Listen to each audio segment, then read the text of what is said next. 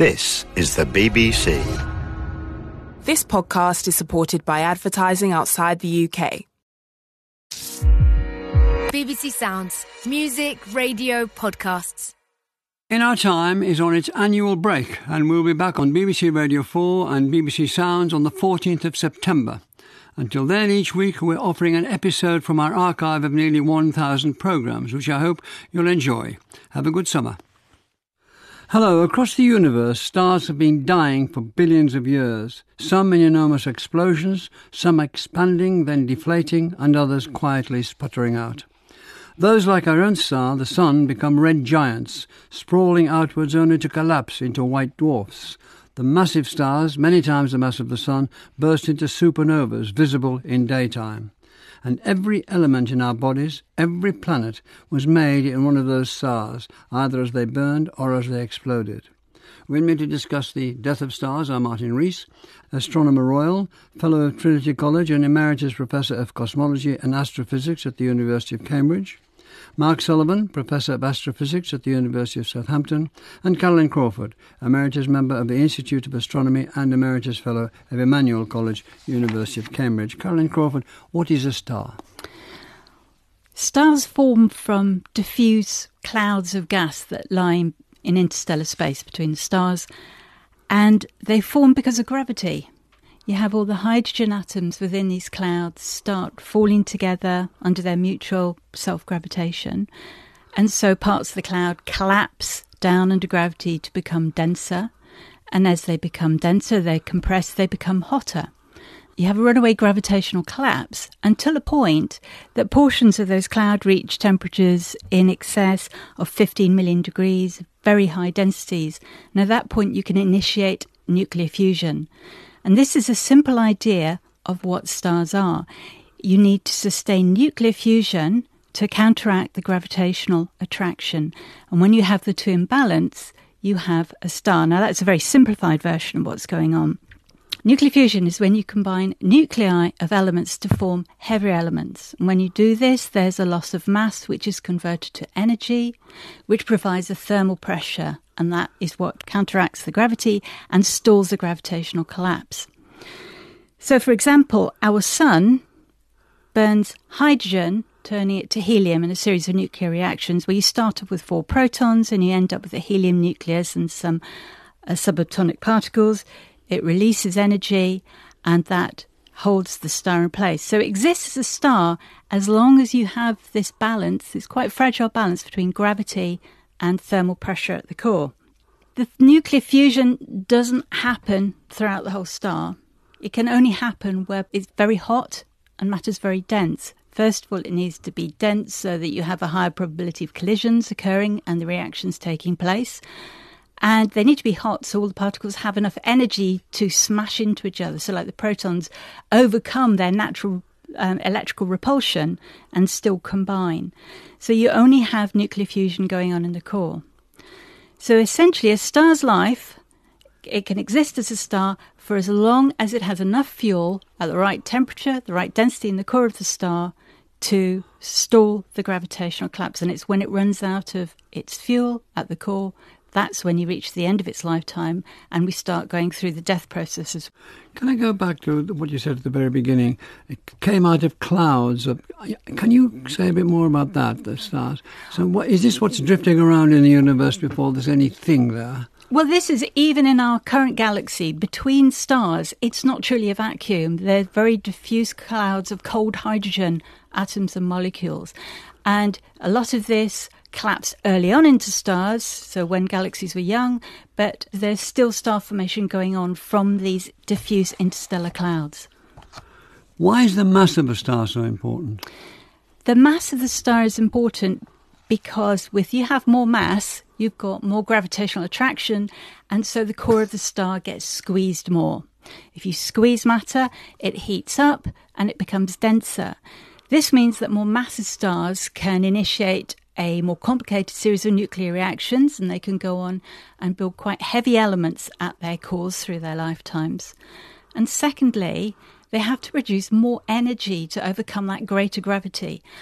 And so, even though they're more massive to begin with, they actually have shorter lifetimes. It's counterintuitive, but they have to chomp through their fuel supply so furiously that they exhaust it more rapidly. So the mass of the star dictates what happens in the core, what you create in the core, and it also determines the lifetime of the star. So if a star like our sun, we reckon it's about 5 billion, so that's 5,000 million years old. It's it depleted about half of its fuel in the core, so we reckon it's about halfway through its lifetime. So stars like the sun have lifetimes of 10 billion years or so.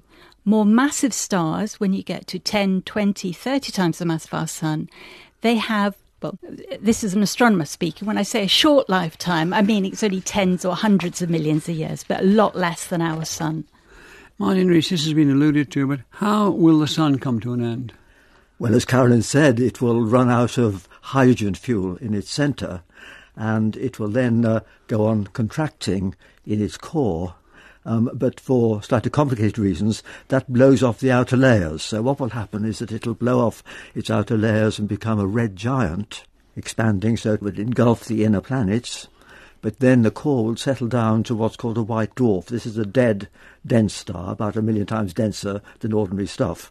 And uh, many white dwarfs we see in our galaxy, which are the remnants of stars rather like the Sun. And I should mention that, uh, to add to what Carolin said, um, we can test our theories, not only because we understand the physics, but because we can look at lots of stars. It's rather like if you had never seen a tree before and you wandered around in a forest for a day, you could infer the life cycle of trees. You'd see saplings and big trees, etc. And so even though our lifetime is minuscule compared to the lifetime of a stable star, uh, we can infer the population and life cycles of stars observationally, and the theory does corroborate that fairly well. I was going to ask that. So you really do know it's got about it's got half its life has been spent the sun. Uh, we, we do, and of course, to digress a bit, if we go back to the 19th century, there was a big puzzle about uh, how stars lasted so long, because Darwin and the geologists already realized that uh, the Earth had been around for at least tens of millions of years. And at that time, it was unclear what the source of power was to keep stars shining for even that length. It was a big paradox, and a famous scientist, Lord Kelvin, made a big deal about this, and he said it needs some completely unknown source of energy. And it wasn't until the 20th century that nuclear energy was discovered, and that indeed is more than enough, fusing hydrogen to helium, to make the sun go on shining for 10 billion years or so. So that solved what was a problem recognised in the 19th century. Is the sun recycled from previous dead stars? Yes, it is, because um, we believe that the pristine material in the universe was mainly just hydrogen and helium, and all the atoms we are made of were not there soon after the Big Bang. They were all made in stars uh, which lived and died before our solar system formed. And this leads to the problem of uh, trying to understand more massive stars which have more complicated lives and give rise to supernovae, which uh, Mark is an expert on, uh, because these stars which are heavier than the sun, say 10 times as heavy, uh, they will, as Carolin said, they'll go on contracting when they run out of hydrogen fuel and they get hot enough to turn helium into carbon, then carbon into oxygen, and then eventually things into iron and other elements. And so when those big stars face a crisis, they blow off their outer layers, which already contain all this mix. And uh, the cloud from which our solar system formed was already contaminated by the debris from earlier generations of massive stars which had lived and died more than, say, five billion years ago. So we're literally the ashes of those long dead stars, or if you're less romantic, we're the nuclear waste from the fuel that kept those old stars shining. Well, that certainly brings you down to earth, Martin. so we four around here are right. inheritors of nuclear waste. Indeed, yes. We're here because of nuclear waste. Well, that's a thought. Mark, uh, Martin mentioned white dwarfs. Can you tell us what the Chandrasekhar limit is and how that applies to white dwarfs? So the Chandrasekhar limit is the maximum mass that a white dwarf star can have as has been described already, white dwarf stars are extraordinary objects because they're incredibly dense. So you've taken something of the mass of the sun, say, and compressed it down to something of the volume of the Earth. But nonetheless, all stars have the problem of supporting themselves against gravitational collapse, whether that's a star like our Sun, which is burning hydrogen into helium and thus providing lots of thermal pressure to stop collapse, or whether it's a white dwarf star, but it doesn't have any hydrogen to burn because it's an old dead star fading away, so it has another method to stop itself collapsing, and that is called degeneracy pressure. So although a white dwarf is, is very dense, gravity is still trying to pull that white dwarf to be even denser and even denser. And when you get to the densities of a white dwarf, there's a fundamental limit as to how close together you can pack electrons, which are subatomic particles. Now, those electrons can't be in the same place with the same energy in quantum physics. And so, as you try to compress them together, that creates an outward pressure that stops the star from collapsing any further. That's called electron degeneracy pressure, and it gives a maximum mass that a white dwarf can have. Because when it meet, re- reaches that Chandrasekhar mass, even that electron degeneracy pressure is no longer sufficient to support the star from collapse. So we're back to what we said at the beginning by Caroline. There's got to be this balance. Yes, exactly. It's exactly the same. Only in the white dwarf stars, it's a different physical effect than in stars like the Sun. What happens to these white dwarfs when they explode? Yes, so the Chandrasekhar mass sets an upper mass limit to a white dwarf, and if uh, a white dwarf somehow exceeded that mass, that that Chandrasekhar mass, it would collapse into a, into a neutron star.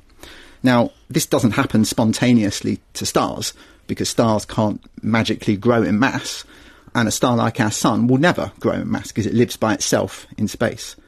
But most stars in the universe don't live by themselves. They live in what are called binary systems, where you have two stars orbiting each other rather than just a single star that we have as the Sun. They're probably born with different masses, and so they evolve at different speeds, and one will become a white dwarf. Now, the physics is a bit complicated, but what can happen is that that white dwarf can steal material from its companion star. And so mass gets transferred from the star that might be like our sun onto the surface of the white dwarf. And that can cause the white dwarf to grow in mass. Now, it never quite reaches the Chandrasekhar mass. Because what happens is the, as, as the white dwarf's mass grows larger and larger, the white dwarf is made of carbon, it's made of oxygen, and the temperature and the pressure in the centre of that white dwarf star can become so extreme that carbon detonation can occur in the centre of the white dwarf. And that is a runaway thermonuclear reaction. That carbon burns, in, a, in astronomer speak, into more massive elements. And in one or two seconds, the entirety of the white dwarf star can be disrupted. So you're thinking of something the size of the Earth, the mass of the Sun, instantaneously or near instantaneously exploding. And so that's a, an extremely violent cosmic event. But even that is something even more remarkable is that we probably might not know about those types of explosions were it not for the fact that during all that carbon burning in the white dwarf star, luckily for us to observe them, it makes something called nickel 56. Um, nickel 56 is what's called an iron peak element, so it lives with iron and cobalt on the periodic table, and it's radioactive. And so, in, a, in one of these thermonuclear explosions, you make vast quantities of this nickel 56. It's radioactive, and over the course of a few weeks, it decays, it gives off gamma rays, which are just electromagnetic radiation, it gives off positrons, which are anti electrons, and they get absorbed in the now rapidly expanding remnants of the star. And they heat the remnants of the star up to be very, very hot, tens of thousands of Kelvin, and they make it glow very bright. And it's that is what we see in the supernova explosion. We see the radioactive aftermath of a white dwarf blowing up. We'd never see the explosion itself. That lasts about an hour in visible light. But the aftermath we see is, yeah, the radioactive, uh, radioactive material decaying. Caroline, um, can we now look at these massive stars? What tips them towards the end of their lives? Massive stars, and here I'm talking Can you tell the listeners what, what? I mean, these numbers and these things are, are beyond most of us, frankly. What are you talking about when you say massive star? By massive star, I'm saying something that's, say, 10 times the mass of our sun up to about 50 solar masses. That's the kind of mass range I'm talking about. And these will start the same way as stars like a sun, in that they will burn hydrogen to helium, and helium then go on to carbon and oxygen. Now, at that point, a solar mass star stops, it becomes a white an inert white dwarf. But because of the greater weight of the outer layers, a very massive star will keep compressing the core and it can initiate another sequence of reactions. So you have a series of cycles in that the core of the star you deplete one fuel for one set of nuclear reactions. Gravity temporarily wins compresses the core, heats it up, makes it more dense, and suddenly a new set of nuclear reactions are initiated using the products from the previous fusion reactions. And you have these cycles until at the last moment you're burning silicon to iron. And after that, iron marks the endpoint. You can't extract energy from any nuclear fusion reactions with iron because it's the most tightly bound nucleus. The other thing that's interesting is that the star would take a long time to burn heli- uh, hydrogen to helium and helium and so on. But with each set of reactions, you're getting less energy out, and so it goes through that fuel supply faster. It'll burn all the silicon to the core of iron in one of these massive stars in the space of a few days. So at the end, it's very rapid, and you end up with this iron core. Now, this is where it gets interesting you can't have any more nuclear reactions. You still got the gravitational squeezing of that core, and it gets squeezed down to phenomenally high densities of over a trillion kilograms per cubic meter. And also temperatures of the order of 10 billion degrees. And it's still an iron core that gets so hot, is radiating really energetic gamma rays. And the amazing thing is that these energetic photons will then completely undo all those hundreds of millions of years of nuclear fusion by a process called photodisintegration, which literally means the photons disintegrate the iron and other nuclei into their constituent electrons and protons. And all of this happens in a matter of seconds. So by now, you've got the core of the star. So originally, that iron core would have been about the size of the Earth. It would have had you know, many more masses, solar masses squeezed into a volume the size of the Earth, about 12,000 kilometres across. And under this pressure, it gets compressed down to about 10 or 20 kilometres across in a matter of seconds. So this is phenomenally fast shrinkage. And you get squeezed down until all those electrons and protons that were created from breaking apart the iron nuclei combine to form neutrons. And like Marcus described, with electrons not wanting to be squeezed, you have neutron degeneracy pressure. Neutrons don't like to be compressed at some point, they resist it. And at the point that you've got a ball of almost entirely neutrons, it resists the gravitational squeezing. It's another kind of pressure, but you've got that equilibrium again, and you have what's known as a neutron star. So, a very different end from a solar sized star. Martin, is this the way we go to get black holes? Yes, because uh, neutron stars can't exist above a certain mass, just as uh, Mark said that white dwarfs can't be above the so-called Chandrasekhar mass. There's a maximum mass for a neutron star, which isn't quite so well known. It's about twice the mass of the Sun. So if a neutron star gets above that mass, then it'll compress even further and will become a black hole. It'll go on contracting until it, as it were, cuts itself off from the rest of the universe, leaving a gravitational imprint frozen in the spaces left. It becomes a black hole that things can fall into but not come out. Um, we, the black hole is a, is a fascinating phrase. We use it for all sorts of things. Can you can you say a bit more yes, about well, black well, holes? Let, let, let, me start with uh, neutron stars again, because uh, neutron stars are extraordinarily extreme physics. They fascinate physicists because they allow us to study material under conditions we could never simulate in the lab, and we could learn a lot about physics from them. And uh, we have very good observations of neutron stars because they um, emit um, X rays and gamma rays, and more remarkably, they spin round. And because they're so small, they can spin round at as much as a thousand revs per second without flying apart. And what are called pulsars are objects where you see one pulse per orbit.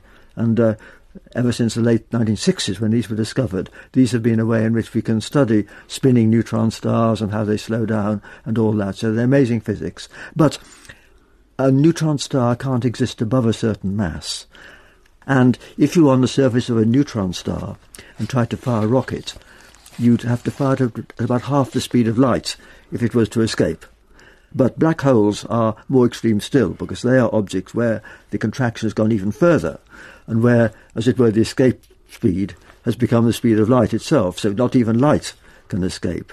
And black holes um, are the endpoint of the most massive stars, and again, um, they don't emit any light, um, but again, we can detect them uh, if they are in a binary pair with an ordinary star, as Mark mentioned, and they can then um, grab some fuel from the companion, and as it swirls in to the black hole, this material gets very, very hot and emits powerful radiation. And these are indicators of black holes, which are the endpoint of uh, the bigger stars. To secular persons like myself, I'm already dizzy. Uh, dizzy with admiration, though, and just about following. I'm holding onto the table with the tips, tips of my fingernails. Mark, um, you take a particular interest in supernovas. What would you like to add to what's been said? Martin gave an excellent description of neutron stars. There's one other very well exciting development, I think, in the study of neutron stars and their um, their fate. If you have a binary system, which again is two stars together in space orbiting each other, if they're both neutron stars, then something very interesting can happen. Those neutron stars will be orbiting each other, and as they do so, because they're very massive and because they're moving very quickly, they radiate gravitational wave radiation. Gravitational wave radiation are, is undulations in the space time continuum. So it's not photons that we use for electromagnetic radiation, it's a completely new way of studying objects. And these rotating neutron stars give off a lot of this gravitational wave radiation. As the neutron stars orbit each other, the orbit loses energy because the gravitational wave radiation has um, taken energy away from the system, and the neutron stars get closer and closer and closer together, and eventually they merge with each other. Now, that can form a more massive neutron star, that could form a black hole. It depends on the masses of the objects involved. But the other thing it does is when neutron stars touch each other, there's a very energetic event, and you can get some very interesting nuclear synthesis, which is the formation of more massive elements. And in particular, we think these combining neutron stars are the main sites where heavy elements like strontium or plutonium, perhaps even gold or silver, these kinds of elements are made in the universe, in these neutron stars combining with each other. Now, the interesting thing is that the actual optical emission, in other words, if we look with our eyes at the sky of these events, is really faint. There's none of this lovely nickel 56, which is made in the thermonuclear supernovae, and which gives us a clue as to where the objects are. They're actually really faint on the sky. And so the best way to find them is using gravitational waves. There are very sensitive detectors on the Earth that can sense these very weak gravitational waves passing through the Earth. What happens, Caroline, to all the matter thrown out uh, into the universe by the supernovas? How do they change the galaxy? Supernovae, particularly, are of fundamental importance for the host galaxy. First of all, you are blasting a shockwave out through the local medium. And we've talked about what happens at the core of the star, collapses down to a neutron star or a black hole. What happens to the outer layers of the star is something a bit different because the core collapses down. You know, you've got your iron core, collapses down into gravity in less than a second. That kind of leaves the outer layers of the star a little bit behind. They crash down, bounce on the surface of the core, and then there's a shock wave that propels all this stellar debris out into space. So, this is part of the supernova explosion we've been talking about, and it carves out a bubble within the interstellar medium. And so, you have the shock wave of the stellar debris also the kind of heavy elements that are created within the explosion that Mark was alluding to. And these get sweep up the interstellar medium in front of them and they get thoroughly mixed in. So again, this is the idea of enrichment. You start off Uh, you know, with much more primordial hydrogen and helium gas that gets steadily peppered with all these heavy elements and the there's chemical evolution within the galaxy due to these supernovae. I mean, not everything is recycled in this way. We've we've told you how much of it is locked into the black holes and the white dwarfs and neutron stars, but a good fraction of the material of those massive stars gets mixed in with the local interstellar medium. And then what? Well, and then you maybe also get new star formation being triggered because these shock waves will compress the gas clouds.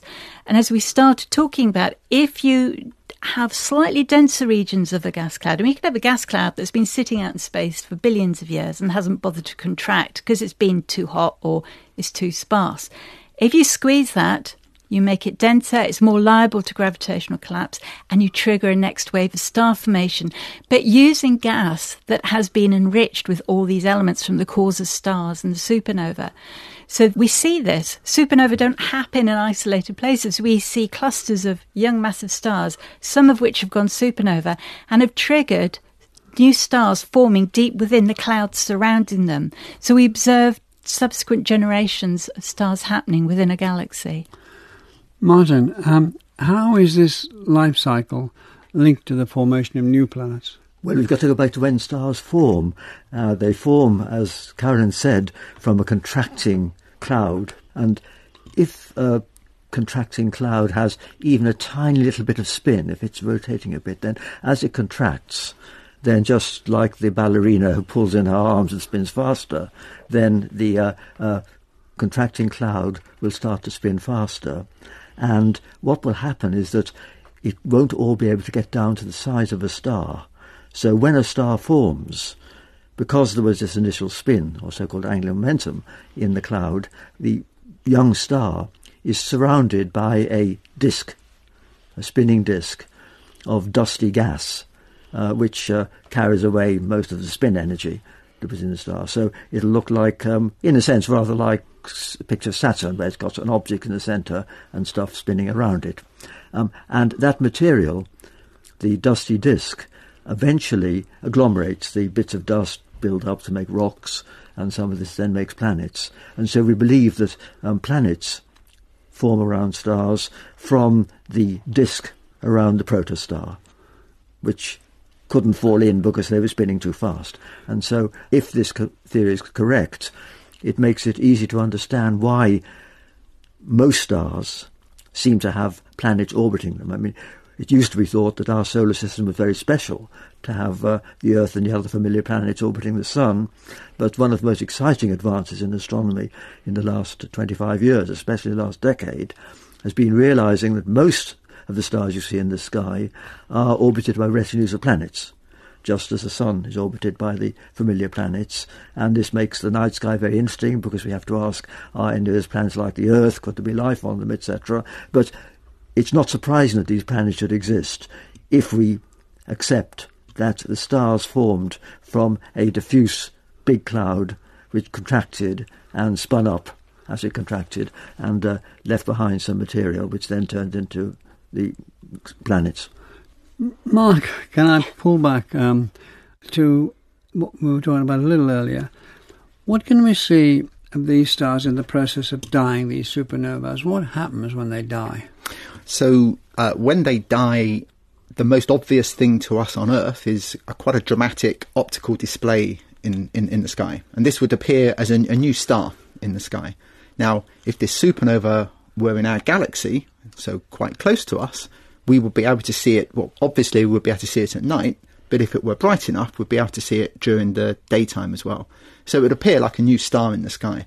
And of course, we understand what these supernovae are, but you could imagine that our ancestors would have had no idea at all what these objects were, these new stars appearing in the sky.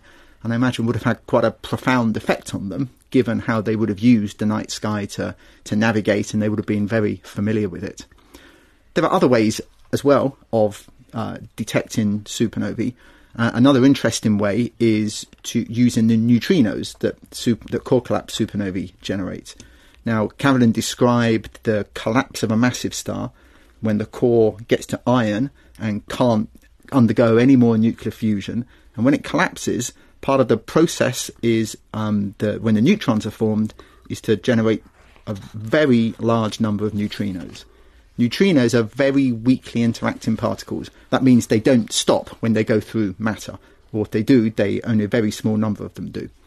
Now, remarkably, you can detect neutrinos if you have a very big underground mine and you fill it with water and you look for the very rare interactions as the neutrinos interact with the water. It doesn't happen, there aren't a lot of them, but you can do it. And in 1987, there was a, a nearby supernova, well, nearby, cosmologically speaking, and that generated a vast number of neutrinos, of which a very small number, maybe 10, 15, were detected in this neutrino detector. Now, the thing is, these neutrinos are the first signature of the collapse of the iron core. It's a long time before any of the light comes out. Well, compared to that, many hours or days until the light gets out from the supernova explosion. So the neutrinos act as an early warning system that there's been a core collapse supernova. And so these days there are all sorts of astronomers around the world who plug into the alerts from these neutrino detectors. And if there is one, they will tell us that a core collapse supernova is coming and that we should go and look for it. Carolin, um, what records do you have of the first observation of supernova? The supernova that will have been observed in historical times will, as Marcus suggested, have to have been uh, visible with the unaided eye in order that they were recorded, and they were recorded because they were of note. This was something that was unexpected in the unchanging heavens. We reckon there is, on average, about one supernova per century per galaxy. But for all that, there are only perhaps about eight recorded observations of supernova over the years. I mean, the the first recorded observation, reliable recorded observation of a supernova dates from 1006 CE, which is recorded as being 16 times brighter than the planet Venus. So this is one of the ones that Mark's talking about. It was visible during the daytime for about three weeks and would then fade in brightness and still be observable at night. And then, sort of 50 years later, you have an ex- a recurrence of what's called a guest star, which was observed by Chinese and Chinese, Japanese yeah. and Korean Islamic astronomers. And what is particularly interesting about that one, again, it was visible in the, the daytime and then faded away to be visible at the nighttime for a few years. But it's only later that that was identified with a nebula. So, about the 1730s, that was the first association of a nebula. So, in other words, a supernova remnant that exploded out of debris from the star. And we call that the Crab Nebula. It's a very classic case of one of these supernova remnants. There were a couple more that were of note in 1572 and 1602, which were observed by Tycho Brahe and uh, Johannes Kepler. But after that, ever since we've had telescopes, I will say we've been a bit shortchanged in these spectacular outbursts. I mean, astronomers would love one of these to go off and we could study them with our modern instrumentation. I think 1987A has been the best studied supernova, and that's the only one that's been visible with the unaided eye since we've had our powerful instrumentation and telescopes. Mark, what are standard candles? A standard candle is an object that is of great importance to astronomers because it lets us measure how far away objects are. So measuring distances in astronomy is, is really difficult. There's no ruler that we can just get out and measure the distance to a nearby object, a nearby star. In our solar system, we can use the radar, perhaps, to determine how far away planets are. For very nearby stars, we have techniques like parallax, which is where we can observe the apparent motion of stars on the sky as we rotate around the sun on Earth. And from that, we can do a bit of trigonometry to figure out how far away the stars are. But otherwise, distance measurement is, is very difficult. Now, standard candles are very important because they are objects of known intrinsic brightness.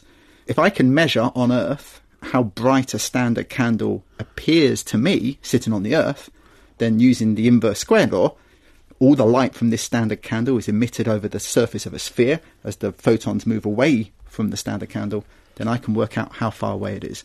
And that is an incredibly useful property in astronomy. Now, there are many types of standard candles, but the type that I study are these thermonuclear supernovae, these explosions of white dwarf stars. Now, the white dwarf star is the object that has this Chandrasekhar mass limit, which tells us the white dwarf cannot be more massive than the Chandrasekhar mass. And when it blows up, it makes all of this nickel 56. But because we know how much mass there was in the beginning, that means pretty much the same amount of nickel 56 is made each time. And that means these thermonuclear supernovae are pretty much the same brightness every time. And they're incredibly bright. They outshine entire galaxies, and you can see them billions and billions of light years away. And that means they're an exceptional measure of distance in the universe. So there were pioneering studies in the 1990s trying to find all of these distant, well, some of these distant supernovae and to map out the large scale geometry of the universe. And when they did that, they had a very, very surprising result. And what they discovered was that the universe was expanding, but it was doing so at an ever faster rate. And that was totally unexpected. And that's almost as if there were some, and I use the term kind of crudely and loosely, some anti gravity effects pushing the universe apart. And so that these days, that mysterious subject substance is labelled dark energy, and we don't know what it is, and it makes seventy percent of the universe. And you can use super, there's many techniques to study it, but these dis- thermonuclear supernovae are a particular direct way of studying the this uh, this dark energy that permeates our universe. Martin, when all the stars die, this is about stars dying. Yes. What will things look like? Uh, or well, be like? Yes. Uh, well, to follow up with what Mark said, we do think that the uh, universe, the most likely long range forecast, is it'll go and expand forever, getting ever colder, ever emptier. And that's because the uh, observations of these distant supernovae tell us about the speed at different distances and therefore at different times in the past, because the further away we look, the further back we look in the past. And that's the evidence that the expansion is speeding up, not slowing down. And so if we were to come back in, uh, say, 100 billion years, that's 10 times longer than the present age of the universe, more or less, we would find that most stars lo- would have died out. There'd be lots of white dwarfs, the uh, remnants of stars like the Sun, uh, there'll be lots of neutron stars and black holes. There'll be some very faint stars because the very small stars weighing about a tenth as much as the Sun, called M dwarf stars, they burn their fuel so slowly they'd still be around. There'll be a few dim stars there, and there'll be occasional flashes caused by things like neutron stars merging, etc. But the universe will get sort of ever colder and ever emptier, and um, uh, in fact, all that will be left within view would be the remnants of our galaxy and the Andromeda galaxy, its nearest big neighbour, and a few smaller galaxies around them. All the more distant universe, which astronomers like Mark study, galaxies far away, they would all have uh, expanded their distance from us and in effect disappeared over a sort of horizon. And so we just wouldn't see them at all.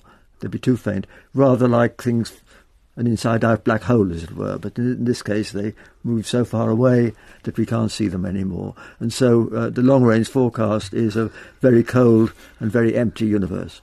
Carolin, do you want to comment on that? I would just like to return just for a minute to some. Martin was telling us about how planets are formed around protostars within these clouds that perhaps were triggered by star formation from supernovae. It's worth actually mentioning the very first planets found around another star were found around a neutron star, were found around a pulsar. And if you stop and think about this, this is incredible. This means that it had to be maybe a pre existing planetary system around that star that survived this colossal supernova explosion that created the neutron star. And that is quite intriguing. These are fairly small rocky planets, two or three times the mass of the Earth, and quite tight orbits around their star. And you can speculate that maybe they were once giant planets like Jupiter that have had the outer gassy layers blasted off and you're left with the rocky core. Or maybe those star those planets were stolen from another star that got too close. Maybe they didn't originate with a neutron star. Or maybe they formed after the supernova explosion from some of the leftover material. And perhaps if it had, the supernova was caused by accretion from matter from another star. So we have yet to work out really where these exoplanets came from and how they can exist around pulsars.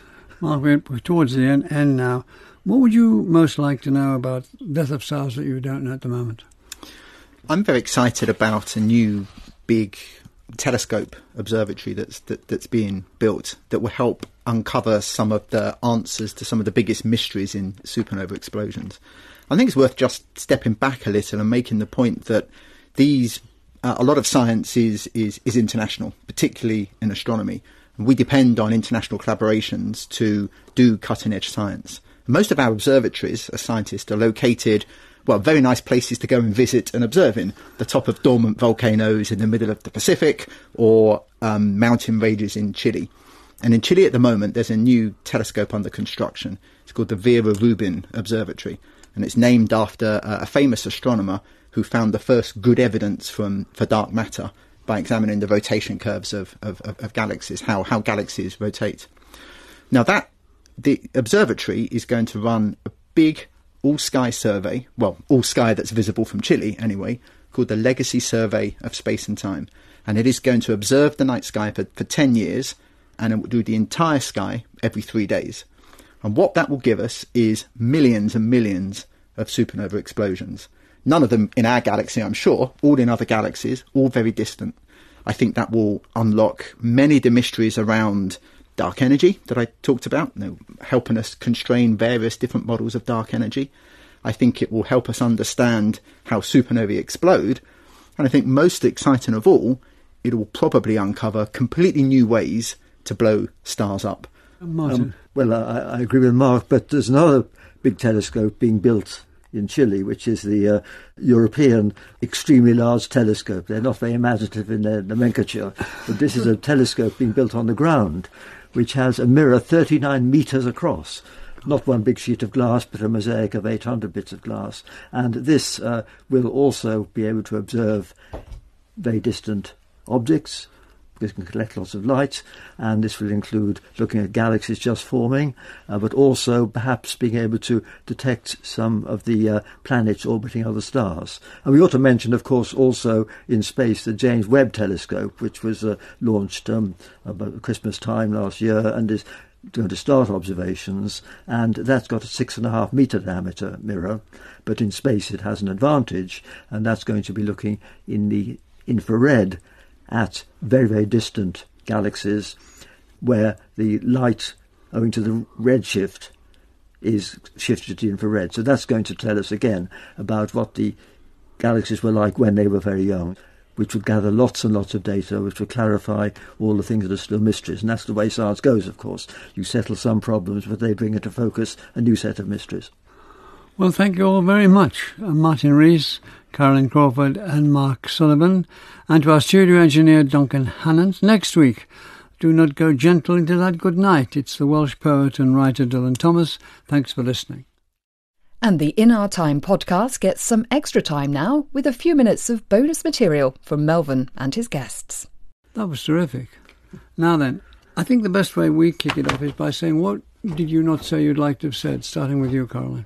We've talked about seeing the death of stars from their supernova, very massive stars core collapsing, producing supernova, and these wonderful new generation of telescopes with automatic data processing that will pick up these changes. One challenge would be is whether there are stars that reach the end point of their lives and collapse down without producing a supernova and how we might find those without the supernova explosion. Now, theoretically, it's possible, but the only way you'd find them is by actually seeing stars disappear. So rather than stars brighten and appear, you might be looking for stars that disappear from galaxies, and possibly that's something else that might come out. That it's difficult to quantify because we don't know how common that is or whether it even occurs, but it's a possibility that is one of these new results that might come up from the studies that Mark is talking about. No, I, I agree with that. That would be very exciting. Martin, who would you credit uh, most for the major advances in uh, in what you've been talking about? Well, I think uh, it depends how far back we go. Um, I think um, uh, uh, first people who realised that stars were made of the same stuff as the uh, as the Earth were those in the second half of the 19th century who took spectra and showed that there were particular colours that were prominent in the light of stars, showing that they're made of the same stuff as the Earth, and that led to the idea that we could do physics on the stars, and that was a, a whole lot of people. Um, but I think the uh, idea that the elements the atoms we are made of were all synthesized in stars. Uh, the key person was Fred Hoyle, who wrote a paper in 1946 with this idea.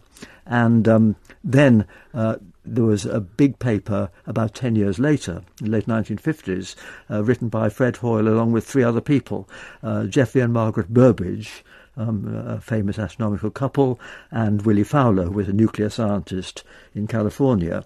And they wrote this very long paper codifying all the nuclear processes which would occur at different stages in the heavy stars, which Carolin mentioned, which have this sort of onion skin structure with the hotter inner layers processed up the periodic table. And this classic paper written by these four people, it's often called BBFH after the four authors, um, this uh, really set the scene. And it's been obviously um, uh, refined by work in the last uh, 50 or 60 years. And um, uh, I think they deserve the credit for um, this uh, remarkable discovery that we are literally made of the uh, ashes of long dead stars. And um, there have been some puzzles because you, you, want to understand the ratio, why some are common and some are rare. And um, uh, as Mark mentioned, one of the issues was where gold came from. And it seems that uh, gold comes in a rather exotic way from these uh, neutron stars uh, in a special phenomenon. Um, but I, th- I, would say that uh, Fred Hoyle and his collaborators really had the basic idea, but of course, testing it has been a uh, collective enterprise, and we now have much better theories, and we can do computer calculations and all the rest of it. Is it accidental that there are some massive stars and some very small stars? It's to do a lot with the conditions, the initial cloud collapse, and how the cloud fragments and how much mass is available. So there are all there are stars of all kinds of masses, right from ones that are, are subsolar, right up to about 50 solar masses are quite common, and there may even be stars that are a greater mass than that. But usually it's between about 0.8 solar masses up to say 50 solar masses is the range we have for stars. Does, this, does what you're saying suggest that planets will ceaselessly be uh, reformed, reinvented? Well, m- new stars uh, will form new planets, and so if we look around um, a, uh, uh a star that's younger, it may still have planets around it. But of course, we can then say two things. We can say, firstly, that um, uh, if planets formed around a big, massive star, there'd be not much chance of life evolving because there wouldn't be enough, enough time before the uh, star ran out of fuel and exploded. So we would expect that the planets which are most likely to uh, be habitable are those around stars which are like the Sun in the sense that they have a lifetime of billions of years, giving as much time as we had here on Earth to evolve from a simple life to the biosphere of which we are a part. But of course, this is another subject, mm-hmm. but it's one of the most fascinating subjects in astronomy, of course, to, to ask uh, whether these planets, which uh, are habitable in the sense that they contain all the basic ingredients of life, um, are actually inhabited by any kind of life. We just don't know because. I'd like to say biology is a much harder subject than physics, and although we can understand the physics of uh, exotic things like neutron stars um, and uh, gravitational waves and all that, uh, we don't understand how life began. So we don't understand how we got from complex chemistry of a kind that we do observe uh, in interstellar clouds um, to the first um, replicating, metabolizing things we call alive. That's one of the big mysteries for the 21st century astronomers to solve. you would say um, something more? Like? Well, I, I think um, if there was more time, I'd like to have said a bit more about the history, really, because. Uh, um, well, do that now. Uh, because um, astronomy is, um, I like to say, the um, oldest science, except perhaps for medicine, and the first that did more good than harm. So it goes back a long time. Um, but uh, uh, it was. Um, it wasn't until about two or two fifty years ago that people realised that the uh, uh, stars spangled across the vault of heaven were really other suns. They didn't realise how far they were away until they had parallax evidence, and then they realised that if they were that far away, they had to be as bright as the sun, and so they then realised that the stars were other suns. Um, but it wasn't until uh, 1850 that they realised that uh, they were made of the same stuff as we have on the Earth. I did mention that in the, in the program, um, and that was by um, uh, uh, taking spectra of the light through a prism um, and picking out the uh, characteristic light like yellow from sodium and things like that, and realizing that uh, the sun and the other stars contain these elements. So I think that w- that was uh, important, um, but it was really um, nuclear physics which had to come along um, to understand the stars long lifetime. And then, of course, Einstein's theory had to come along in order for us to understand the death of stars, um, except for the ones that settle down quietly as white dwarfs. Well, one other thing that we haven't talked about, which I find quite interesting, is what would happen if there were a supernova nearby to the Earth, as has almost certainly happened during the Earth's history. And so, if there were a supernova within, say, 20 or 30 light years of the Earth, I'm afraid to say it would have a rather catastrophic effect on, on, on the Earth. So, if there were a supernova, now we have nothing to fear from the light from the supernova. We have nothing to fear from what we call the ejecta of the supernova, which is all the material thrown off. But in the supernova explosion, you can get particles accelerated to very high velocities or very high energy. These are called cosmic rays. And when they hit the Earth, they would interact with the ozone layer in our atmosphere and they would strip the ozone layer from, from, from the atmosphere of the Earth. And that would allow the UV radiation, the ultraviolet radiation from our sun, to penetrate the atmosphere and um, have a very harmful effect on life on Earth. And in fact, although it's not my field, I understand that this nearby effect of a nearby supernova is possibly one of the triggers for mass extinction events that we see in the geological record of the Earth. And there's some really interesting work going on, which is trying to correlate these periods of mass extinction with the deposit of particularly long lived radioactive isotopes in the Earth's crust, and to see if there's any correlation. Because what we would expect is the cosmic rays would come first, remove the ozone, and the effect of the ultraviolet light would be to you know, distort the DNA and, and, and eventually kill things on Earth. And then the ejecta of the supernova would follow and deposit radioactive uh, isotopes. And if you could match the two together, then you could probably find evidence that there have been nearby supernova explosions which have been responsible for some extinction events on Earth. Um, just a footnote to that: um, uh, the um, uh, the energy in the form of ordinary photons, ordinary light, that's emitted in the centre of a supernova diffuses out and takes weeks to escape. Okay, um, but uh, um, if the star is spinning, then it'll uh, be an oblate spheroid. It'll be uh, have a minor axis along the spin axis, and so the easy way out is for the radiation not to diffuse through, but to find the shortest escape route, which is along the spin axis. And uh, I mention this because gamma ray bursts are objects I've worked on a lot myself, um, and these are uh, when uh, a supernova occurs. But because the initial star um, was sort of flattened, there was an easy escape route, and all the energy escapes in, a, in jets along the spin axis. And so instead of it diffusing out over a period of weeks, as it does in a supernova, it comes out in a few seconds.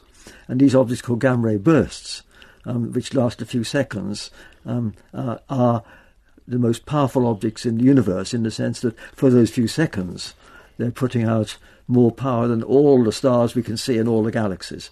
They're extremely powerful um, because uh, the energy is coming out in a narrow beam and um, just a few seconds. So these are, again, extreme phenomena which are a special kind of supernovae.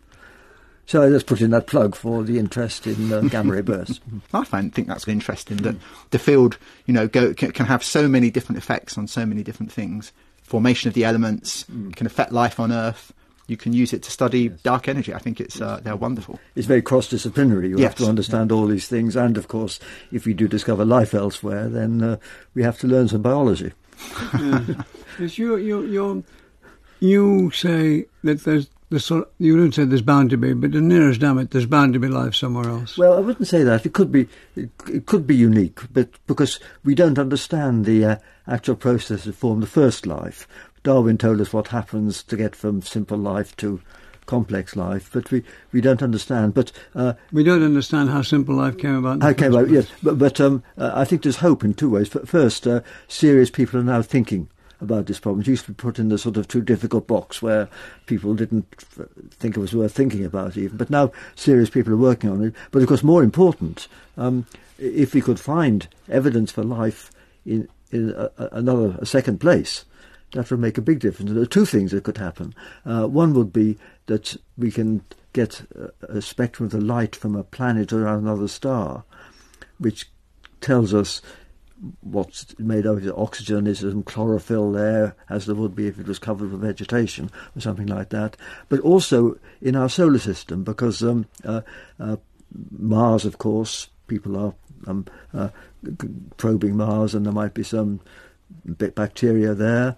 But most interesting are the moon moons of Jupiter and Saturn. There's Enceladus, which is a, a moon of Saturn, which has a, a, a, ice over an ocean, and Europa, a moon of Jupiter like that. And under those uh, uh, thickness of ice, there could be some life.